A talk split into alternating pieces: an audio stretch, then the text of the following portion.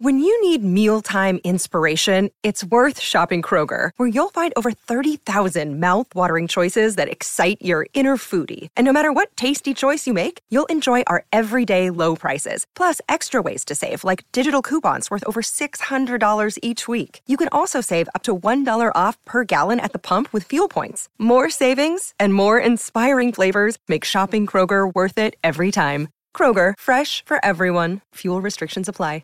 Another day is here, and you're ready for it. What to wear? Check. Breakfast, lunch, and dinner? Check. Planning for what's next and how to save for it? That's where Bank of America can help. For your financial to-dos, Bank of America has experts ready to help get you closer to your goals. Get started at one of our local financial centers or twenty-four seven in our mobile banking app. Find a location near you at bankofamerica.com slash talk to us. What would you like the power to do? Mobile banking requires downloading the app and is only available for select devices. Message and data rates may apply. Bank of America N A, member F D I C. Hi, this is Lacey from Bourbon House, and you're listening to my favorite rock music podcast, The Hook Rocks.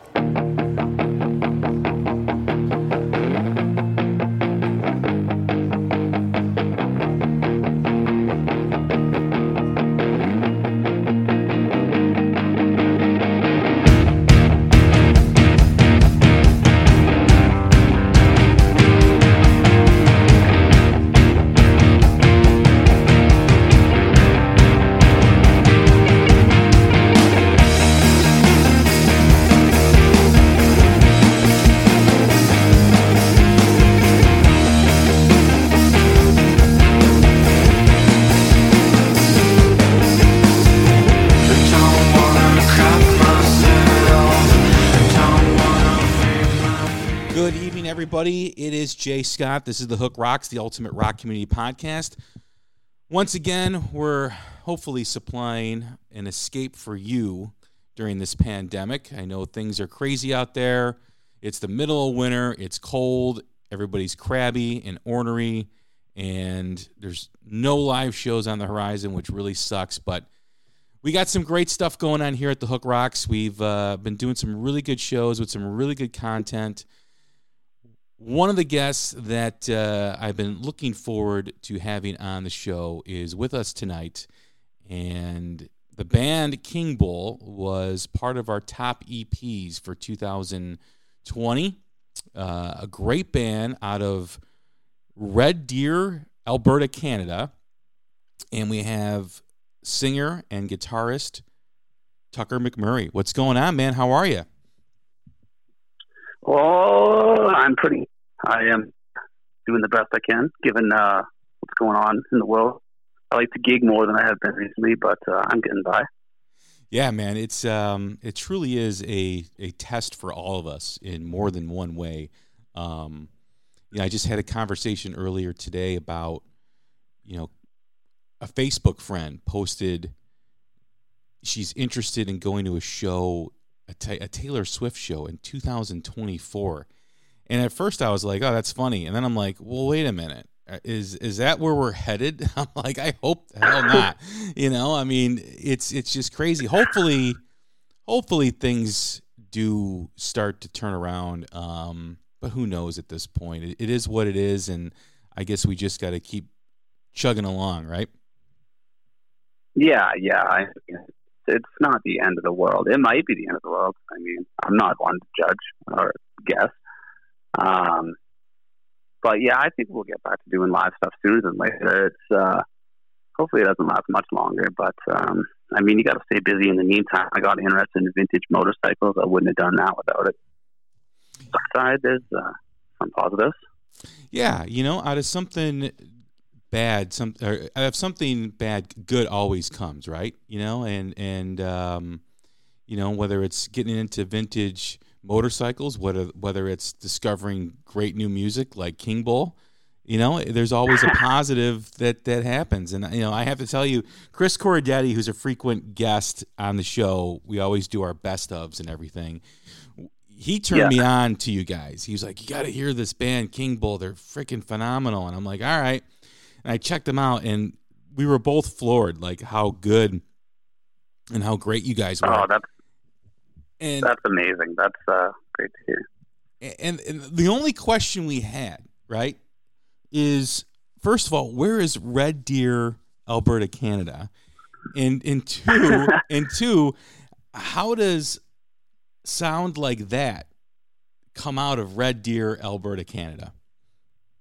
Oh, it's only natural. I mean, amazed. If you come up here, we got great music coming out of Red Deer. There's tons of good bands. Um, but nobody knows where Red Deer is, so nobody really knows about the bands that are up here. Uh, it's in the middle of nowhere. If you're from America, it's in the middle of nowhere. If you're from Canada, it makes pretty good sense. But um, we're kind of sandwiched between Calgary and Edmonton. Um, British Columbia's on one side, Saskatchewan's on the other. We're right in the middle of everything. And, uh, yeah, like it's, it's not, uh, we're not in igloos. Um, well, I mean, my drummer might be, he lives with me currently. Um, he might be in igloo soon, but, uh, yeah, no, um, to you know, find good music up here, it's, uh, you kind of get it from people that you grow up with. Um, there's a good pub rock scene, so you learn a ton there.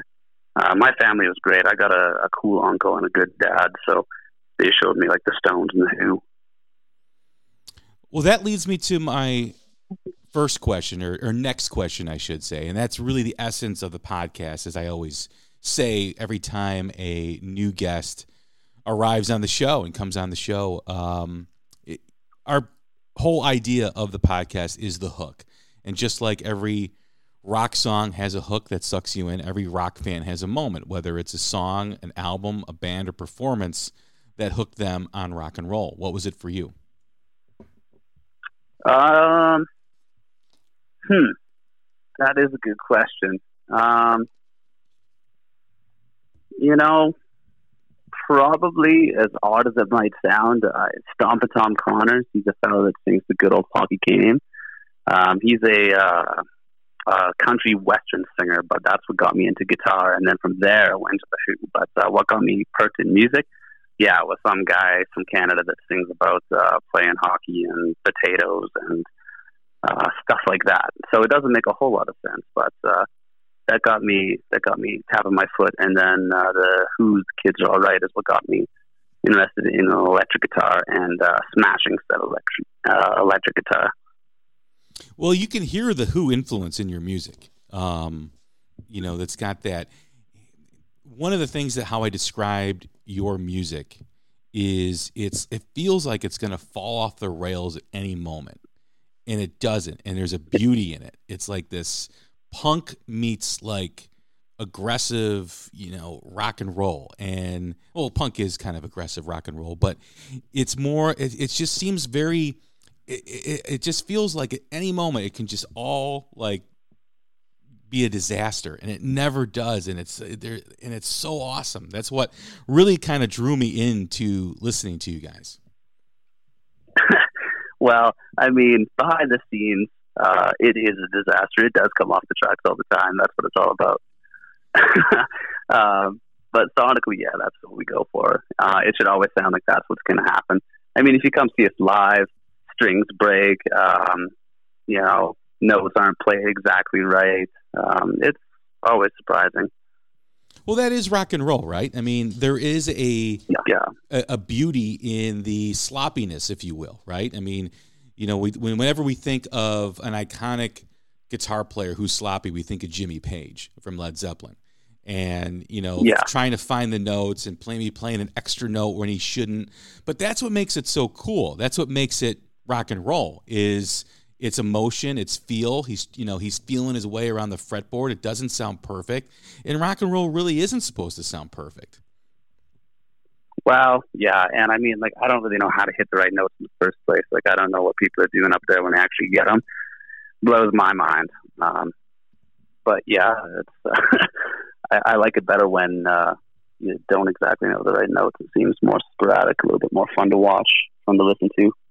Well, it's like a journey that the person on stage is going through, right? You know, when they're when they're playing, they're on a journey, and it's almost like when that starts to happen, they're taking the crowd with them, because the crowd doesn't know where it's going to end up, and neither does the person on stage. And there's and it's and that's really cool when that happens. It is very cool when that happens. Um, yeah, that's that's what it's all about. I mean, that's what uh, I liked about playing live music. I still, um, I like writing at lots. Uh, I like recording at the studio lots, but live to do in front of an audience is the greatest. Yeah. Yeah. And, you know, hopefully when it does come back, we're all out and we all got our fists in the air. We're all rocking out and having a good time. Yeah. People are going to love it. They're going to be, uh, um, not that they weren't appreciative before, but, uh, it's going to be a whole, uh, whole new level. Everybody's you know, going to be, uh, that's interesting yeah, that you say that. Ahead. That's interesting that you say that about people appreciating what they miss. Right. And I think, you know what, we never really have talked about that before on the show, about the the appreciation for when something that you want you can't have for, you know, crazy reasons that you never expected. And when that something's taken away from you that you, you know, I go to probably anywhere from twenty-five to thirty-five shows a year. And yeah. I haven't been to a show since I saw another fellow Canadian band, Big Wreck, in November of two thousand nineteen. So, oh man, that's a long time. Yeah, it's a long time. And I'm kind of like, you know, really appreciating it. So my, my, my thought is, is that will people be more willing to go to shows now and see bands that maybe they have heard about or would have liked to have seen, because they know it can all be taken away again? Yeah, I think so. Um, I think so, and I more hope so than think so. I don't really think that much. I'm not really that sure. But, um, yeah, like, I mean, I'll I'll be doing that. I'll be going to um, a ton more shows. Uh, hopefully everybody does, too, because, I mean, I, I'm pretty sick of, like, watching um, live stream stuff, and I've watched all my favorite uh, concert D V Ds and whatnot, so it'll be the greatest thing in the world for me. Um, and hopefully everybody else is kind of like... Uh, with that. And um, the coolest thing is too is that when things first start opening up, you're going to be sort of forced to go see smaller shows, I would imagine. Um, you know, I don't think their first step is going to be everybody pile into Madison Square Garden. So um, it could be a lot of nice opportunities for smaller bands like the one we got, just because more people are going to want to go out because they've been trapped for so long. And Um, going out in smaller, like, to see pub bands, that makes sense. Yeah, and hopefully, you know, they want to go see live original music, whereas, you know, before maybe it was a cover band, you know, that they wanted to go see. I've never been one to go and, and check out a cover band. I always like the live original music. I like to hear what's going on, you know, in certain areas and what people are playing. So, you know, bands like yourselves, you know, with, with King Bull and other bands, there's a lot of exciting new rock bands that are on the verge. And I've said this multiple times, hundreds of times on this podcast, that, you know, with this pandemic, there's a lot of angst and anger, you know, just because you're cooped up and doing the same thing all the time. And that really is a recipe for success for rock and roll. And I think, if there's ever a right time for rock and roll to see a resurgence, is a result, it's a result of the pandemic. Yeah. Yeah. I mean, I've been trying to write uh, some angry punk rock songs about the pandemic, but, uh, um, I don't know. I've got nothing so far, uh, so far. Um, but I, I'm sure that's all yet to come. So far I've got like, uh, give it a fucking shot. Go get your shots. Everybody likes to rock. I don't fucking know. How do you write about a pandemic? Yeah. Well, it, you know, it's interesting because I've had many conversations about this very subject. You know, some people have no problem yeah. tapping into that, those creative juices and in the, in the well of creativity. And others, you know, are just kind of like, I'm not doing anything that inspires me. I'm, I'm kind of just stuck and not doing and living life. And it's hard for me to find that, that's subject to write about. So yeah, is that where you're at? Yeah, you know, with things? Um, truthfully, I've had a little bit of both. Like I've had uh, moments where I've written some really good stuff and um, been happy to have the downtime. We recorded pretty much, I would say like seventy, eighty percent of our next record um, sort of through December. So we've, we've had lots of inspiration and had lots of moments. Um, and then other times where you're just like, you know, is this ever going to end? Geez, this is terrible. Um, but it, it's it's kind of like a happy happy balance. I, I'm, I'm still working full time. Like, I'm a mechanic, and things that break down have to get fixed. So I've I've still got stuff going on, but uh, yeah, it's in and out. It's in and out for sure. You know, getting back to, you know, the influences that you had, you talked about The Who and you talked about, you know, Pete Townsend. Where did it go from there? Yeah. You know, after, you know, you got exposed to The Kids Are All Right, you know, what are, what are some of the other influences that you had? Uh, Rob Zombie. um, I, that's, that's not, that's the thing right now. I'm listening to Rob Zombie shit and I have no idea why. Um, Um, I don't know. It went all over the place. Um, big fan of Kings of Leon. Big fan of um, pretty much any British rock and roll band. Obviously, the Beatles, um, Tom Petty, stuff like that. Um, recently, last couple of years, focused in on an Australian band called The Drones. Thanks to my drummer pointing them out, they're killer. And then they started a band called Tropical Foxstone. They're really good. Uh, And then Canadian artist Daniel Romano. If you don't know who that is, you got to get on that. Um, what was the name of yeah. that? Andy Romano? Daniel Romano, Daniel, that is. Daniel. Daniel. Romano. Okay. Yeah. Yeah.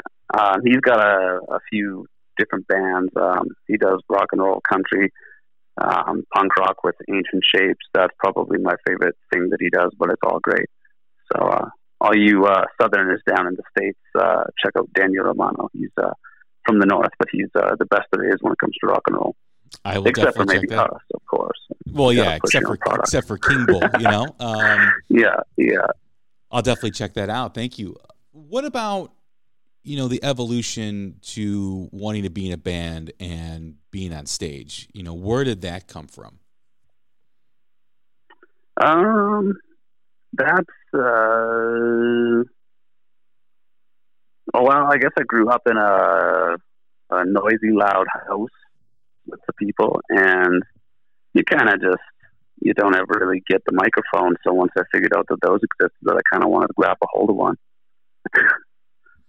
Well, was there a performance, a band that you saw that was like, that just blew me away? I need to be on stage and I need to do that. Um...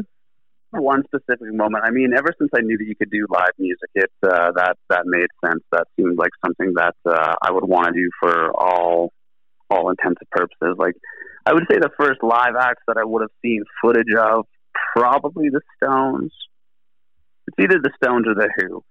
Um, but you just look at that and you're like, okay, well, yeah, that's the coolest thing ever. Of course you'd want to do that. And then at some point in time, my oldest sister's got really into the Ramones, and then it got all that much more cooler. Um, I was probably like eleven then, and once I saw what they were doing, um, I figured out their songs. Uh, started writing songs that I guess you could just say were Ramones ripoffs. Um, I got this one song I wrote when I was eleven. It's exactly uh, what the Ramones would do. But I mean, that's how I got into it. That's how um, you start jamming. The band is King Bull. You guys are, you know, to me, you know, one of the best new up and coming bands that are out there. I just, I freaking love the E P. What Happened Here? Tell us about the history of the band. Where did you guys come from? Um, we all come from pretty much the exact same place. Like, uh, Red Deer, Alberta is this little, um, it's a city with probably a hundred thousand people, maybe one hundred ten thousand people. We actually live Uh, twenty minutes north in like the outskirts in a little town called Black Falls. Uh, I went to school there in this little school with like three hundred kids. And in the fourth grade, we got a new kid that was uh, our now bass player. He didn't play any instruments at the time, but uh, I asked if he had any, and he had access to a bass, so he was voted bass player because uh, that makes lots of sense. And uh, we started jamming. Um, And then Alex, he was from another town that's even another twenty minutes further north. But uh, my mom and his mom worked at the same school. So they set us up on a little uh, play date because he had drums and I had a guitar. And Um, he took a little bit. We had to work him in a little bit before he was perfect. Like, when we first brought him in, he uh, wasn't smoking cigarettes or anything like that. So we were probably in the eighth and ninth grade. Sort of bullied him into smoking. That's part of playing rock and roll, isn't it? So, um, yeah, ever since then, that's it. We've just been jamming since we were in the eighth grade. So he's the new guy, basically.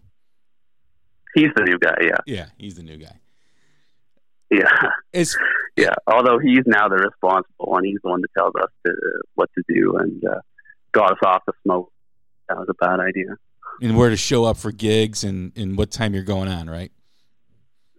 Yeah, he's the itinerary guy. Like, if you set all this up on email, he's the guy that you're talking to. He's a manager. He does um, just about everything. I mean, on the road, um, Aiden probably keeps us, Aiden's the bass player, he probably keeps us flying the straightest, but uh, Alex is the guy that sort of sets us on the path. You guys develop, you know, start playing eight, you know, eighth, ninth grade, and, you know, you kept moving forward. You just released the latest E P, What Happened Here, which was the follow-up to Sha-Na-Na Mouth Breathers. Oh, yeah, those two songs, yeah. Yeah, yeah. So what's the writing process for you guys? Like, how do you guys collaborate? Um, we just grunt at each other from across the room. There's no word spoken. It's just it's just grunting and, and, you know, pointing. Pretty much. Like, you can't really talk. Like, you can say a sentence, but the amps are so loud that you don't really pick up what the other guy says. Okay. But you can tell by what the eyebrows are doing. Um, and sometimes you grunt. Like, you could go talk in a microphone, but then only one. Like, then it gets really loud. So we just kind of grunt and nod until we think we're getting it. And like, it's two chords, so you don't got to communicate all that much. Yeah, and plus, you know, if you guys really want to tap into your, you know, Neanderthal selves, you know, yeah, grunting and, and, and do you guys ever watch Quest for Fire uh, to get, to get inspiration? Uh, we're the actors, but we haven't watched it. Okay, okay, all right. So no, I haven't seen it. No, no, it's well. I mean, if you guys are into grunting, I mean, that's really pretty much the whole dialogue. Excellent. Yeah. So the, you know, this Excellent. new this new E P, What Happened Here, you know, tell us more about the recording of it, how it came to be, all the grunting, all the pointing, all that stuff, because it's it's a solid E P. Like I said, for both me and Chris, who did a best of E Ps two thousand twenty, it was in our top five. Um, just an amazing, sonically awesome album. Like I said, so much energy. It's a lot of fun. You know, a lot of people talk about the fun not being in rock and roll anymore. It's definitely here with What Happened Here. Um, so tell us about the recording process and how the songs came to be. Um, I, well, I'm glad you call it fun. I mean, that's what it, it was sort of uh, spawned from fun, I guess you could say, um, with a band that is basically just guys that have been buds hanging out for many years. Um. It's just a rock and roll record. Like, the songs are about nothing, um, nothing too out of this world. Um, it's kind of just a bunch of words that sound cool. They could mean a lot of things. Depends what spin you put on it. Um, when it came to recording, we basically just took what we do live and then brought it into a studio. There's a studio called uh, Velveteen that's uh, in Edmonton. Uh, people from America might know where that is. Uh, but we just brought our, our live rig into the studio and sort of recorded the meat and potatoes of it live, and then um, went in and like did vocals afterwards so I could figure out what a harmony was. I still don't know what a harmony is. I just thought that's what two people sing at the same time. Um, but yeah, they got some of those in there, I guess. Who knows? um, but yeah, like... Um, there's not a whole lot to tell. Loud amps, um, loud drums. Like, that's what rock and roll bands do. When you're, um, when you're putting an, an E P like this together, you, you talk about, you know, it, it spawned from fun, you know, and, and you guys obviously have a history with each other, growing up with each other. Um, is it easy to record when you have the history with each other, when you have, when you know each other so well, and you guys are all kind of going towards the same conclusion, right? You guys all want the same thing. You, you, you all have the same sound in your head. Is that is that true, what I'm saying, or what I'm asking you, or, or is, is it trying to bring in different influences from from the three members? Well, we can't really play to a metronome, so it's kind of a nightmare um, in, in in the studio. But uh, aside from that, it's great. Like we're we're totally comfortable with each other. Um, you know, if somebody makes a mistake, it's fine because it's like, well, that's Alex on the drums. Of course he, of course he screwed that fill up. It's Alex. um, I'm joking. This is so you can listen back and um, throw stuff at me. Um, yeah, it's it's just super comfy. Um, every now and then we think about uh, bringing somebody else in for like the really big shows and stuff like that, and it would have to be somebody that we knew real well, just because um, after being in a band that's this comfortable, um, I mean, when we go on tour, I sleep in the same bed as Alex, or he sleeps in the same bed as me. We're not sure. Um, he says I snore. I don't. I'll set the record straight on that. I had a nose surgery two years ago. I do not snore, but other guys insist I do.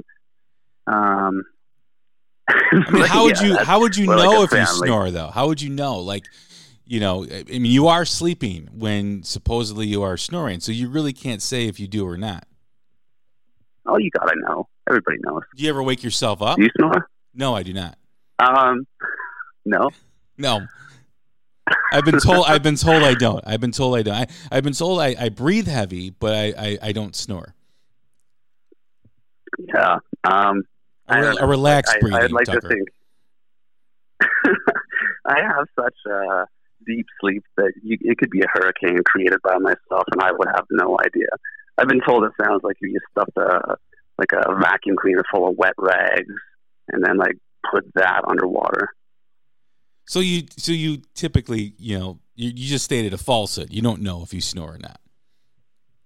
No, but I must insist that I don't. I mean, you know, I must insist that I do not. I think they're just trying to give me a hard time because they don't like me or something. Well, I mean, you know, I, I, I do suppose that they do like you. I mean, they are sleeping in the same bed with you, so there is some sort of, oh yeah, you know, so yeah, I think there's a mutual like yeah. between each other. Yeah, there must be. Otherwise, it's just like, you know, you said it yourself. We're in the middle of nowhere. There's nobody else. Like if um, they decide to punt me or I decide to punt them, well, now you're a solo project, and you know, you gotta be uh, you gotta be pretty damn good to sit there and pop the drums or play the guitar all by yourself and uh, create something that's uh, as pleasing as when you're doing it with everybody else. That may be the reason why you guys will ever will stay together, because there's no one else out there to play the music that you guys, so you guys might, might as well deal with each other. Yeah, exactly. Up here, that's the case anyways. If we ever break out onto the scene, then there's going to be so much drama and turmoil. Yes. But that's when we'll make like some real cool film that everybody watches, where there's all these hardships doing and, you know, stuff like that. You call it, you could call it, instead of like the kids are all right, you can say the band that plays together spoons together. yeah, yeah, we could call it that. That'd be, yeah, that'd be, you know, and it's rated P G thirteen. So, um, yeah, spooning with the drummer. Spooning with the drummer is that is, is yes is is chapter one in the trilogy. Um, yeah. So it, it just seems like, you know, like I said, you guys are all hearing the same sound. You know, it's it's it's it's because you guys have grown up and been playing with each other for a long time. Um, it must be easy to kind of kind of come in and get the same vibe from each other and and all go in the same direction. Is that really what happens with you guys? Um, yeah, pretty much. Like, um, if I, like, usually the flow would be something along the lines of, I walk in with about a minute and thirty seconds worth of um, verse, chorus, verse, chorus, like very just basic song layouts, and I don't really even have to show the guys. Um, every now and then, if there's like a little intricate part, I'll have to be like, all right, so we might have to do something. Or if there's something that just sounds kind of um, janky, um, somebody will point it out. Somebody will be like, this one part just isn't sounding right. But we'll be just kind of, you know, one of us will play the riff once, and then everybody jumps in, and their parts are usually bang on. Like, you don't have to sit there and explain how you want it to sound. You know the sound it's going to make, so you made the riff so it works good to that sound, I guess. It's uh, it's just very natural. Um, you hit the guitar, Alex hits the drums, Aiden thumps the bass, and um, nine times out of ten, it sounds good. When you're putting together an E P like this, and you know you're you, is there is there a different vibe that you want to convey when you're when you're writing the music versus what you've done before? Is it just you know just just play fun rock and roll and see where it goes? I mean, is there is there an organic type of evolution with the music, or is it just staying true to your roots and staying true to who you guys are and just playing what you know? Um. Little of both, uh, I would say. Um, like I've been, like I think the writing style could change.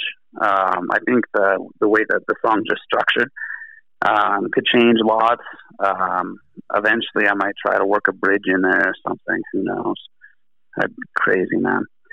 Um, but yeah, like for the most part, it's, we just kind of have a way of playing that won't really change. Like we've kind of tried before to, but it doesn't. It evolves, but mostly just in terms of song structuring. Um, and we hopefully we get better. You know, hopefully the songs get better. That's the whole purpose of all this. Um, yeah. When yeah, you, I don't know. When you um, uh, when, when you do put out music like this, right? And you do have an E P that a lot of people feel is very strong, and you know, there's really nowhere to go with it right now um, because of the pandemic. It's hard to play live and find places that are willing to have crowds come in. And, you know, even if they do, it's so many people can only come in. Um, I know here in the States, depending on what state you're in, it's different, right? Um, yeah. With that being said, what is the plan for you guys, you know, once things start to simmer down and get, get more controlled with what is happening with the virus? You know, is it to put out more music? Is it to start playing this out live and, and getting gigs in either the States or Canada or wherever you can find them? What is, you know, the goal for you guys once this once this does end? And who knows when it ends, but is there a vision that you guys have? Um, yeah, like more or less. There's no um, extreme dead set vision because it's so unpredictable, but Um, we'll definitely get out playing as soon as we can and can do it safely. Uh, we don't want to necessarily go putting people at risk. Like if it's a bad situation, we wouldn't play. But uh, if it seems safe to us, like uh, the second we're allowed to start touring within Canada, we'll get back on that. Um, the States, it sounds like it's going to be tough to get in and tour the States if you're outside of the States for a long time. Europe, maybe not quite as bad. Um, But it's also hard to say. Like, if we just have to keep putting out records until we can play, we will. Like, um, like I was saying earlier, we recorded most of our next record, which will probably be an eight-song.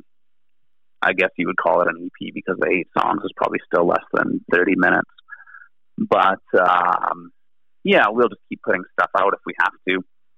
I don't want to start doing, like, a online streaming T V show or something. Actually, that might be okay. We had this idea for a thing called Cooking with King Bull, where we host other bands from across the world. We'll cook dishes and talk to them. Um, but yeah, that's that's a whole other thing.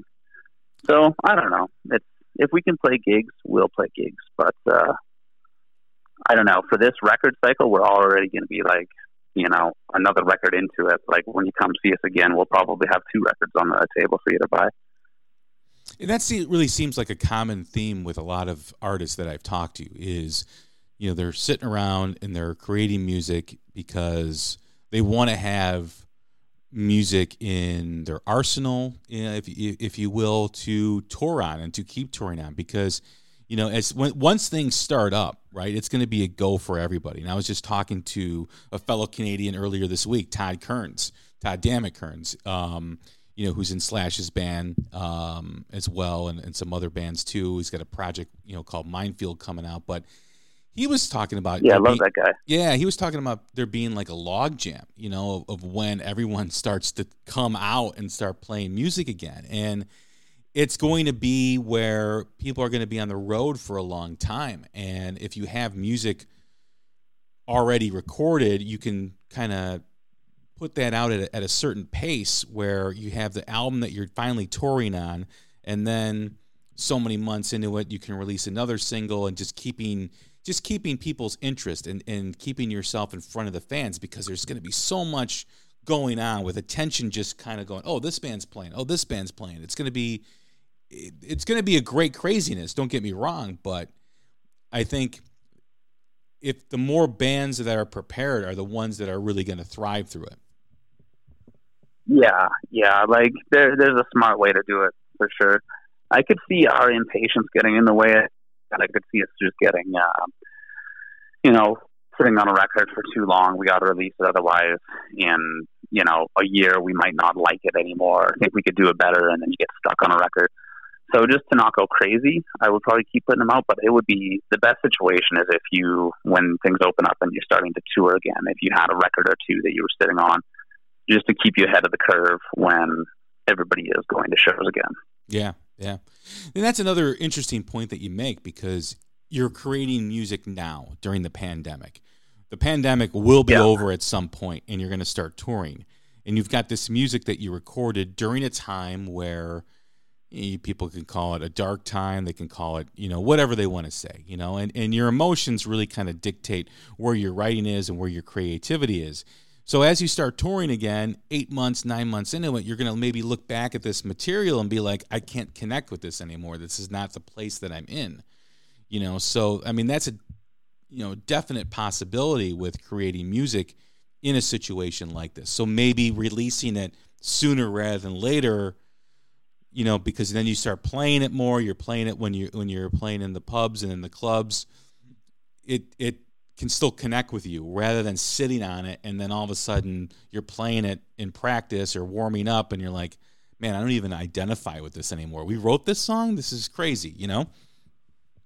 Yeah, yeah. Sitting on stuff's never a good idea. I find myself at some one point or another. I always find myself Um, not being as enthusiastic about any given song. Like, it could be the best thing that um, we've ever put out, and there's going to come a time and place where,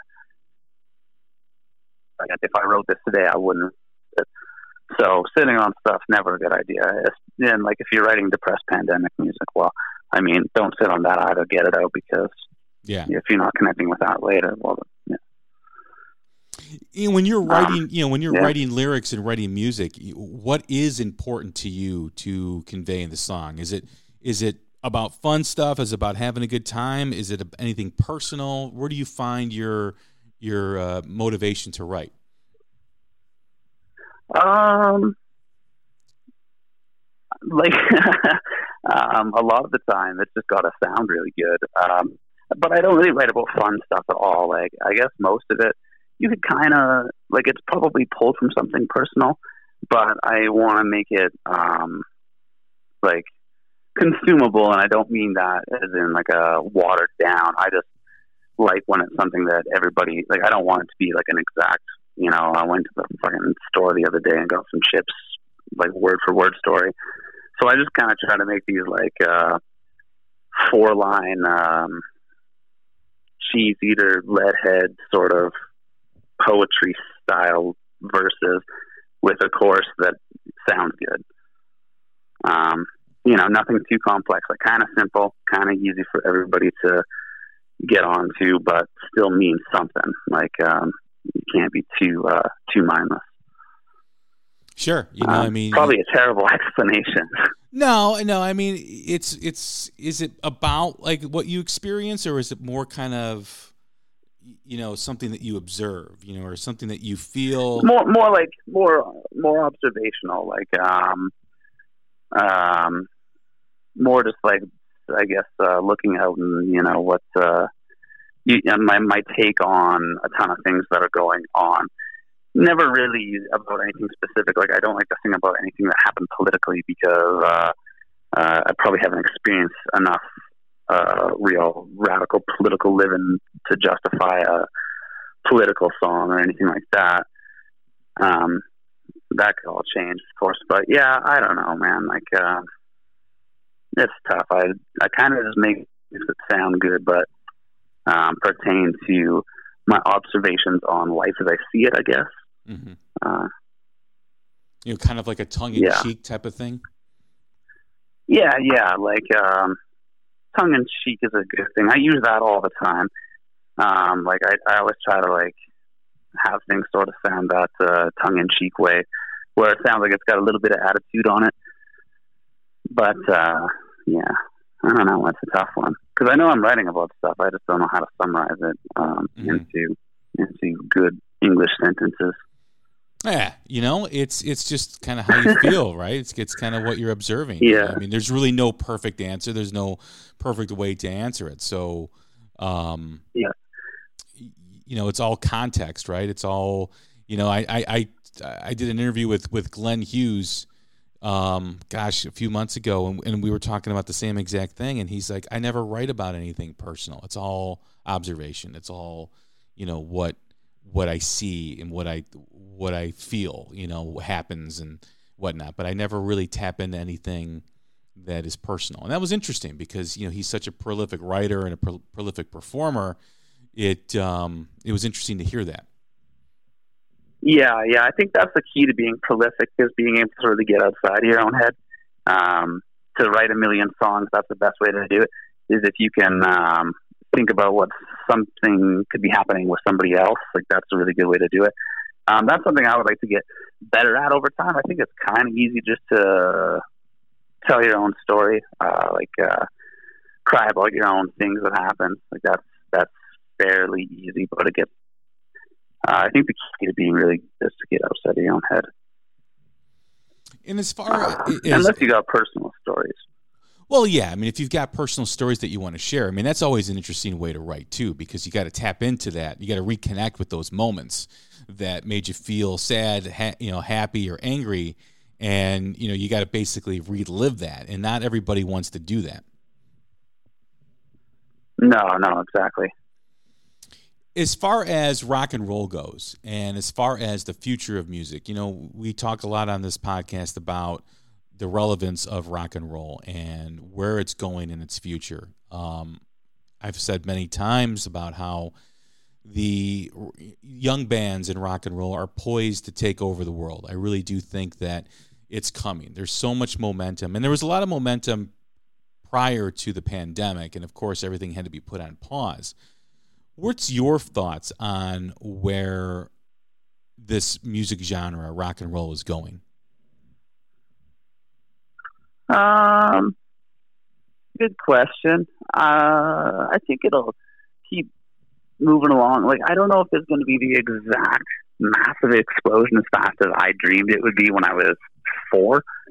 Um, well, let's say eight, eight is when I probably understood that pop was like what everybody else that I knew was listening to, and that rock and roll actually wasn't huge. I thought it was massive until I hit grade school. Um, and then I was like, oh, shit, am I the only one? Um, but I, I think it's definitely going to start to come back. Like, people are going to love to see music that's actually played on instruments at some time or another. Like, that's always going to be something that lives on. So, It's it can it can only be good. Like, I don't think that it will ever. Um, you know, everybody's heard the whole rock and roll is dead uh, cliche, but it really couldn't be. Like, right now, shows are it can be quite small up in Canada. Um, I could only see that getting better because people are going to keep playing, and everybody's going to be so sick of just listening to music streamed to their phones or uh, things like that. They're going to want to see actual guitars getting played. Um, actual drums being hit, you know? Yeah, and I really think, you know, when you think about what you just said, real instruments being played, and, you know, one of the things that I, I harp on a lot is the lack of music education or music appreciation in schools for the younger generation, where they don't hear real instruments. They don't learn about whether it's horns or whether it's the guitar or drums, whatever. And as they grow older, they're not familiar with how instruments are played and what they sound like. They are really into their computers. So when they hear sampled beats and, you know, fake auto-tuned stuff, it it's like they it's natural to them because they, they're growing up in a technology age where you know, they're not experiencing that. And then when you hear rock and roll, and rock and roll relies a lot on, on that pure, raw instrument playing, it's, you know, for, for the younger generation, it's almost like it's foreign to them. They don't really know what to think of it.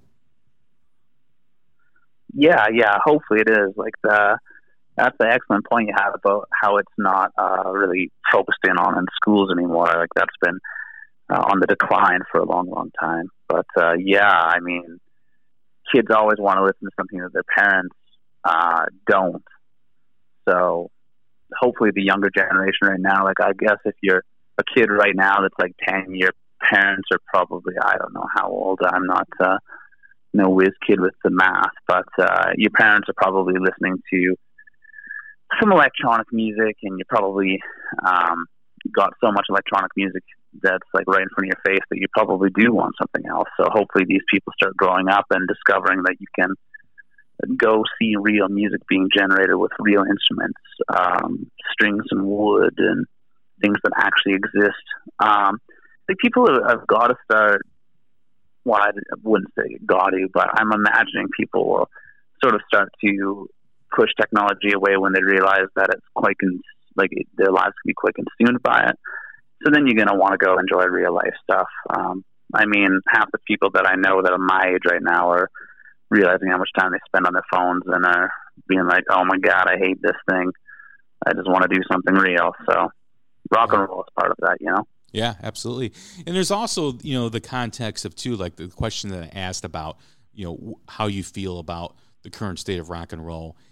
But it's also important for you guys, King Bull, to keep making good music, right? And keep playing the music you love outside of what's happening with music genres and where music is fitting in, because good music will always be found, right? And, and good music will always live. And, you know, it doesn't have to be, you know, where, where, you know, your, your tour bus is being shaken and there's millions of people surrounding you. As long as you're doing what you love and you're playing good music and music that you're proud of, it'll come eventually. Oh yeah, yeah. And as long as you can sleep at night, it doesn't really matter. You know, like if you're in it to have people shaking your tour bus, well then um, you have just as much luck um, retiring off lottery tickets. Um, you you gotta like playing music. You gotta like writing the songs, and it's got to be something that you do even when everybody was gone. Like that's that's sort of how we are. Like um, that's why the pandemic, as much as it's uh, no fun, it hasn't hindered us too much because we just genuinely like playing with each other. And it's something that we always do. The songs always come. Um, so if it's not uh, the most focused on genre, whatever, like people are still gonna like it. People still like live music. Um, yeah, everything's in good hands. Is the way I see it. We're in two thousand twenty-one right now. What is going to be happening with King Bull outside of potentially touring, outside of what's happening with the pandemic? Will there be new music this year? Will there be new music this year? Well, we got a record label. We haven't even really talked to them about the plans to release the new music, so I don't want to make any promises. We'll have new songs written, so uh, fingers crossed you get some new music out. Hopefully like a single or something in the, in the fall. That'd be great, wouldn't it? Absolutely, absolutely, and and just a little yeah. a little request. If if there's ever an opportunity to release the E P on like C D, I, I'm totally game. yeah. I'm totally game. Oh yeah, yeah. We listen to all your stuff. We listen to all the stuff where you guys are talking about how you want physical copies. Um, we're making sure that happens, and you guys are first on the mailing list. Well, I appreciate that because you know I I actually had to buy a new car this past summer. And I was checking yeah. out the new models, and they don't have C D players in it. And I looked at the salesman. I go, give me the model of this vehicle, the last model that has a C D player. What do you got on the lot? And he's like, are you serious? I'm like, dead serious. I'm like, I am not buying anything without a C D player. So I ended up buying a used car, like a two-year-old car um, with a C D player just so I can have the ability to have my C Ds in my car. And th- that's how I roll, Tucker. That's that's what I want to do. Incredible. Uh, we'll get you a C D. one hundred percent we'll get no, you a C D. No, no, I will buy I'm the C D. Listening. I will buy the C D. I just want to be able to purchase it. That's that's my goal. oh, you want to make it purchasable? Okay, yeah, well, we'll make it purchasable. Um, we'll definitely do that. And uh, I just don't know when. Um, like I say, with this label, we got to yell at them and say, all right, guys, let's make some C D. I'm sure they'll say, they're Australian accent, but they'll say, all right, man, we'll get on that C D. Fucking Keith's going to have them C Ds anytime they want. So, yeah. You got to crack that whip. We'll get you some C Ds. You got to crack that whip. yeah, yeah, yeah, we do. Well, Tucker, it's been a blast. It's been a fun conversation. I appreciate you coming on, man. I love the band. Love what you guys are doing. Um, looking forward to more material. Looking forward to more music. Um, just a, an exciting band. You know, for those that are listening, the, the band is just, it's fun. It's it it just it's a great vibe during this time. It, I think it's it's what's needed, and uh, it should be celebrated. So kudos to you guys for really kind of driving that on your new music here with the E P. And thank you very much. Wow, those are such kind words. Uh, we we uh, truly love you for uh, reaching out and uh, discovering us. I know we're out here in the middle of nowhere, probably kind of tough to discover. We don't know how you did it, but uh, we appreciate it with all our hearts. Well, that goes to my friend who's who's been on the show, Chris Corradetti. He sent me uh, a message like, Jay, you gotta you gotta check out this band. And I'm like, all right. And I started playing it, and we just were like going back and forth, like, oh, this is great, this is awesome. So I discovered it through him. I don't know, I don't remember how he discovered it, but um, nonetheless, we're both happy we did. And uh, you know, the E P out there is is What Happened Here. Tell everybody where they can get it. Uh, you can get it on Spotify, Google Play, Apple Music, uh, U-Tunes, uh, Google Rocks, uh, InnerTunes, anything on the internet. Go get it at Bandcamp because they, you know, uh, Bandcamp. Oh, my- yeah, Bandcamp. How could I forget Bandcamp? Holy shit. I think that might be the only place you can actually pay for it. Yes, they actually give you guys money when you sell stuff. So, no, um, okay. Yeah, get it on Bandcamp. Come on, Tucker, you know? I mean, let's go. But, no, it's um, a it's a phenomenal E P. I, I'm sure everybody will be happy with it. If you like The Who, punk rock, The Ramones, it's um it's definitely going to make you happy when you listen to it. Yeah, and uh, on, on note of where you can actually buy stuff, if you follow us on Instagram or Facebook, We've got uh, we've got tons of stuff that you can buy online. We'll ship shirts uh, uh, and whatever else we have for merch goodies. Awesome. Well, thanks again, man. I appreciate it. Everyone, that is Tucker McMurray, singer and guitar player for King Bull. I'm Jay Scott. This is The Hook Rocks, the ultimate rock community podcast, now part of Pantheon Music Network of podcasts. Check us out there. Thank you very much. Stay safe, stay healthy, and we will talk again soon. Thank you.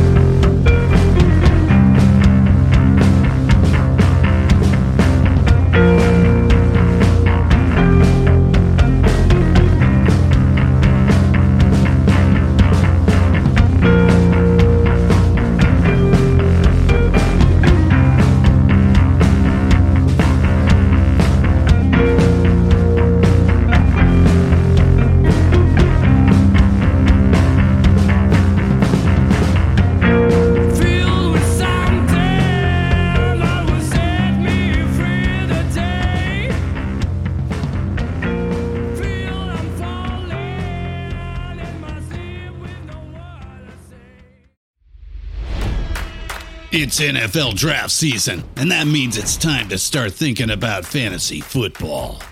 Fantasy Points dot com features industry-leading experts and prognosticators using proprietary hand-charted data to help you score more fantasy points. Fantasy Points dot com is the place to go for whatever kind of fantasy football you play. Whether you play fantasy football, daily fantasy sports, or do a little bit of everything, Fantasy Points has the meticulously researched content to guide you to victory. And why wait for the fall? Fantasy Points also covers the new spring football league, the U F L. Join the guru, John Hansen, Scott Barrett, Joe Dolan, and other massive names in the fantasy football universe with an exclusive offer. Use code Pantheon for fifteen percent off any Fantasy Points package, including the all-in package, with access to every article, tool, and data nugget that Fantasy Points has to offer. That's Fantasy Points dot com and code Pantheon for fifteen percent off at Fantasy Points. Fantasy Points dot com. Code Pantheon. Score more fantasy points.